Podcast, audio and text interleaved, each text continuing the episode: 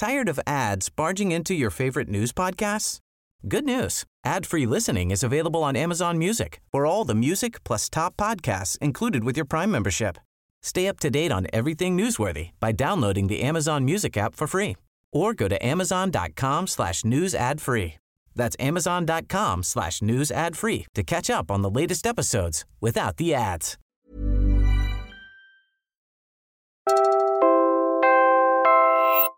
You're listening to Puma Podcast.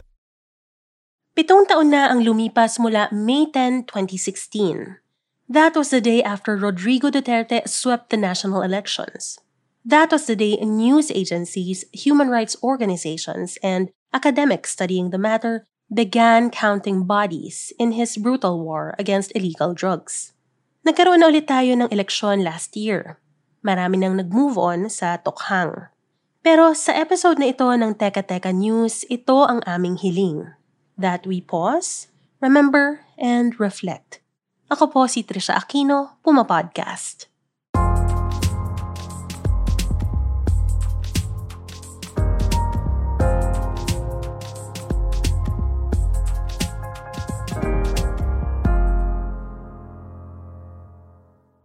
Malakas ang impluwensya ng relihiyon sa Pilipinas. Nang magtawag si Jaime Cardinal Sin sa Radyo Veritas na pumunta sa EDSA noong 1986, naging susi ito sa pagbagsak ng diktador.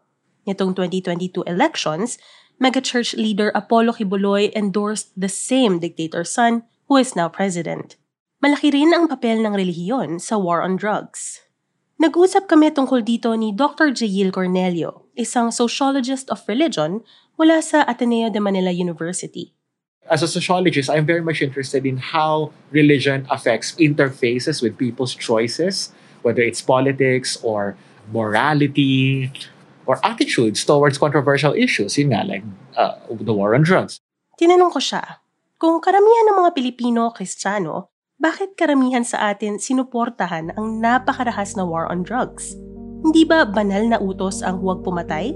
Hindi ba ang paulit-ulit na turo ng simbahan ay magmahal at magpatawad? Yes, I agree. What we don't see is that there's another moral worldview at play. And why is that?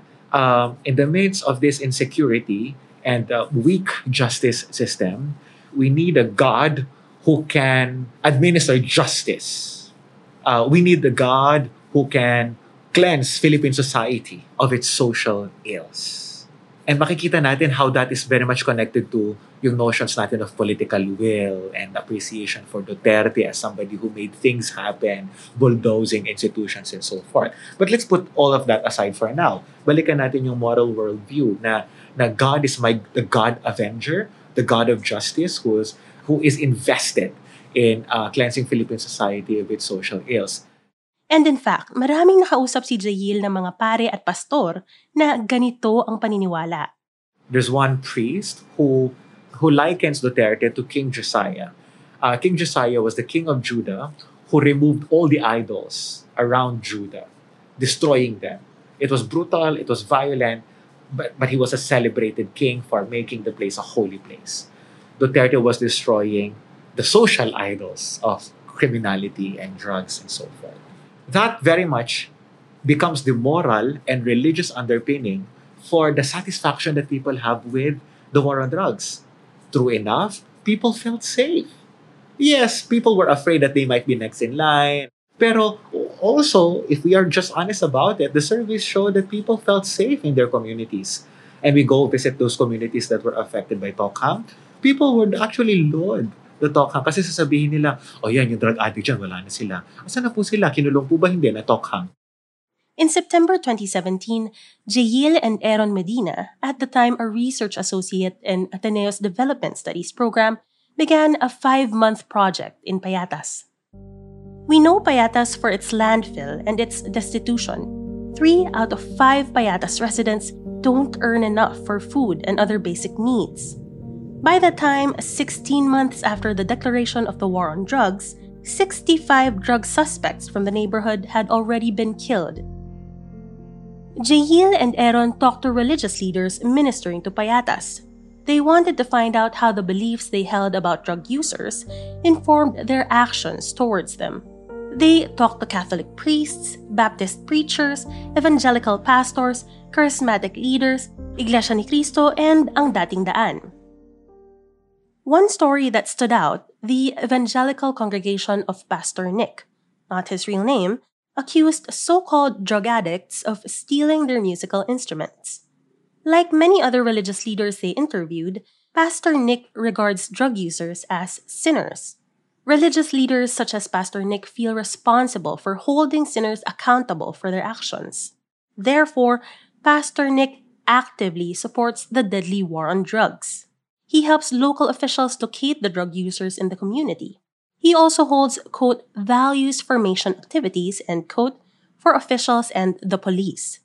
Ninakaw na kami ng drum set. Ang nagnakaw ay drug addict. Therefore, supportado ko ang Tokhang. Makikita mo talaga how religion was deployed just like that to declare that you are a sinner, irredeemable, and sorry, you have to pay the consequences, right? For example, may mga nakausap kami mga pastor na sinabi na, di ba sabi ng Bible, it's better to tie a rope around somebody's neck and, lagyan mo yun ng bato and then throw yourself into the sea than to take advantage of children. Ang kanilang contextual reading ay, these drug users are taking advantage of the lives of vulnerable children in places like Payatas. So, sorry, for the wages of sin is death. Yeah. So, Tokhang. It overlooks the complexity of the issue. It simply just names it, labels it as sin. When in fact, wait a minute, kung marami nagda-drugs dito sa lugar na ito, sin pa ba yan? Or is a social problem? Hindi yun ang inasahan ni Jayeel na marinig nung nagsimula siyang mag-research sa Payatas. Kasi, what I was prepared for was a deep theological understanding of the problem and why we should uphold human rights and human dignity in the image of God, Imago Dei. At parang, tutulong siguro ito. Kasi nga, ganun ang ginagawa ng mga Catholic parish. For example, yung sila Father Danny Pilario. A Vincentian priest, Father Danny works with Project SOUL or Support for Orphans and Widows at the Ina ng Lupang Pangako Parish in Payatas. Nagbibigay sila ng livelihood opportunities. Nandyan ang pananahin ng mga bags, face masks at wallets. Nag-aabot din sila ng burial assistance, financial support para sa pag-aaral ng mga bata, at psychosocial interventions. Project SOUL also helps the victims seek justice. As it turns out, Father Danny is an outlier. Hindi pangkaraniwan. We managed to interview some of these religious leaders. Some religious leaders just didn't budge. For most religious leaders in the community, when you use drugs, you separate yourself from God. They do not see that when you use drugs, you're a victim of wider social injustices. They do not see what pushes people to use drugs. For two evangelical pastors, Duterte becoming president was God's way of teaching the country a lesson. Drug addiction was a sin. Committing sins had consequences. Therefore, the violence of Tokhang was a form of divine judgment. The killings in the war on drugs were justified, and the anti-drug campaign would convince people of the price of sin. For religious leaders holding the view that drug users were sinners, their approach to solving the drug problem was spiritual. They remind drug users by sharing the gospel with them to go back to how God designed them to be. This approach would cause drug users to, quote, flee from their vices, unquote, in Pastor Nick's words. Religious leaders like him believe that the role of the church is to convince drug users to turn away from their sins because the love of God was waiting for them. In contrast, a handful of religious leaders saw drug users as ordinary people, trying to make their miserable living conditions more bearable, as regular folk trying to survive another anxious day of hunger, insecurity, and disease. For them, social ills and material conditions have to be addressed to help drug users with their addiction. But why these divergent views among Christian leaders when their beliefs are based on the same Bible? Jayeel and Aaron think the difference lies in the kind of pastoral encounters the religious leaders had with drug users. If there was no interaction at all, the tendency is to view drug use as simply something that requires a spiritual response. For congregations like Pastor Nick's who suspected that their church instruments were stolen by drug users, their negative experience only reinforced their belief that drug use is evil.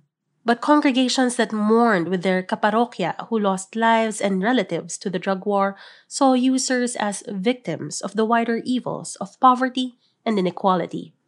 Mas may malawak silang pagtingin sa pinagdadaanan ng mga kapatid sa pananampalataya. They have more empathy for suffering brothers and sisters of the faith. Mas may malalim silang pangunawa sa kasamaan ng kawalan ng katarungang panlipunan.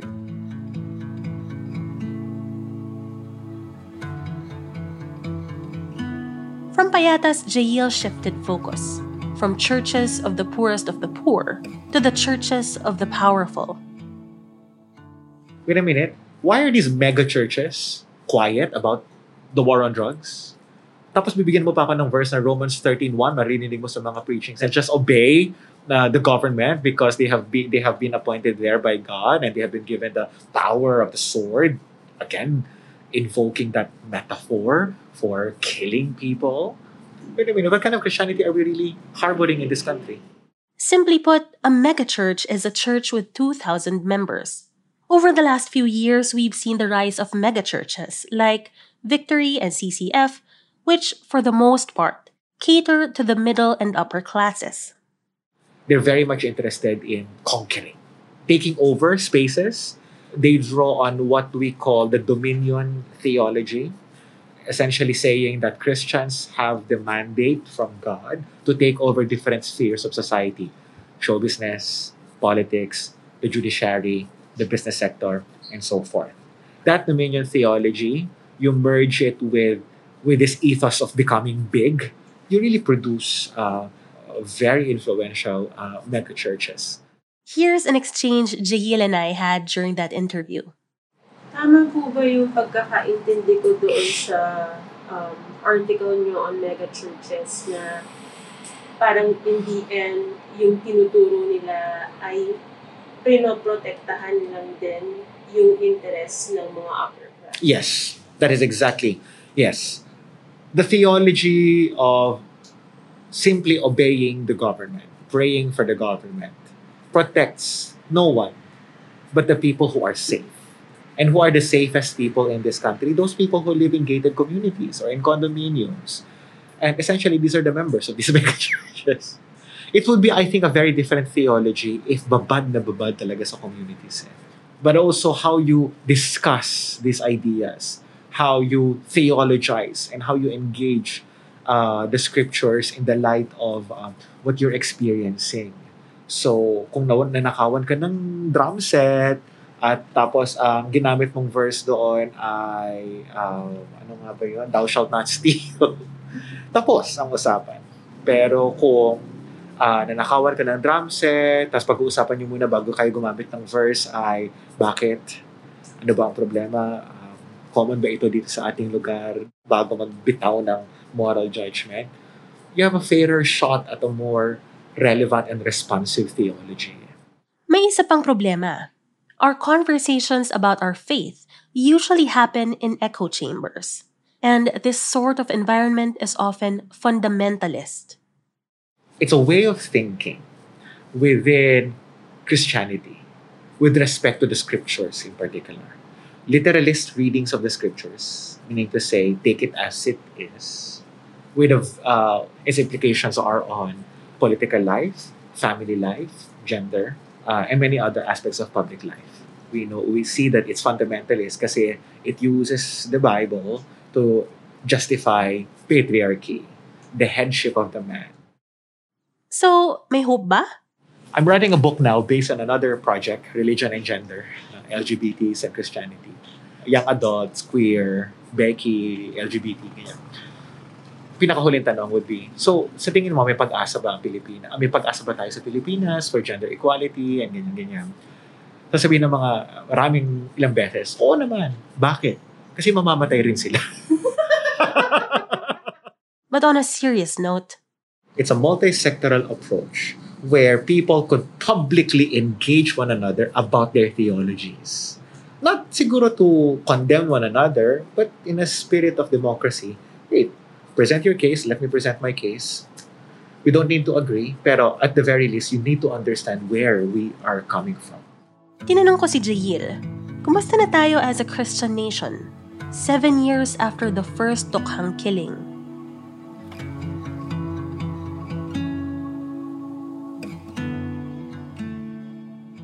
There's a lot more that needs to be done for Christian communities in this country to really reflect on the consequences of the beliefs that they preach and embrace. Do they realize that their theologies justified what could be the deadliest policy campaign in our recent history? Consequences that would affect generations of Filipinos. We don't know who they are, we don't know where they are, because they're out there in the outskirts. And we can carry on raising our hands, praying to God, thanking God for the grace and the blessing. That's it.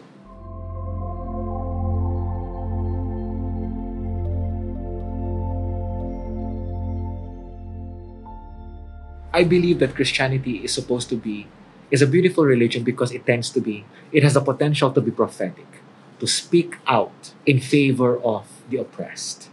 But all of that is erased in the face of this drive to become big, this drive to become politically influential, this drive to become a famous church or a famous congregation or an influential church.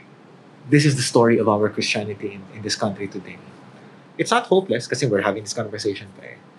Pero in the years ahead, there will be many other issues along the way. I don't want Christianity to simply be about one issue after another. More importantly, I want Christianity or Christians or even non-Christians to engage one another and challenge one another to reflect on the consequences of what they believe on social, political, and public life. And that was today's episode of Teka Teka News. Again, I'm Trisha Aquino, Puma Podcast. I produced this episode. It was edited by Pidoy Blanco. 7 years after the first drug-related killing, we continue to remember and reflect. We continue to assess government policy on illegal drugs to understand how Duterte's deadly Tokhang policy has impacted our life as a congregation, as a community, and as a nation, because we want to know how we move forward in the next 5 years under Bongbong Marcos. That's in another Puma Podcast show, Tokhang sa Tokhang Season 2. Follow Tokhang sa Tokhang and Teka Teka News wherever you get your podcasts. Maraming salamat po.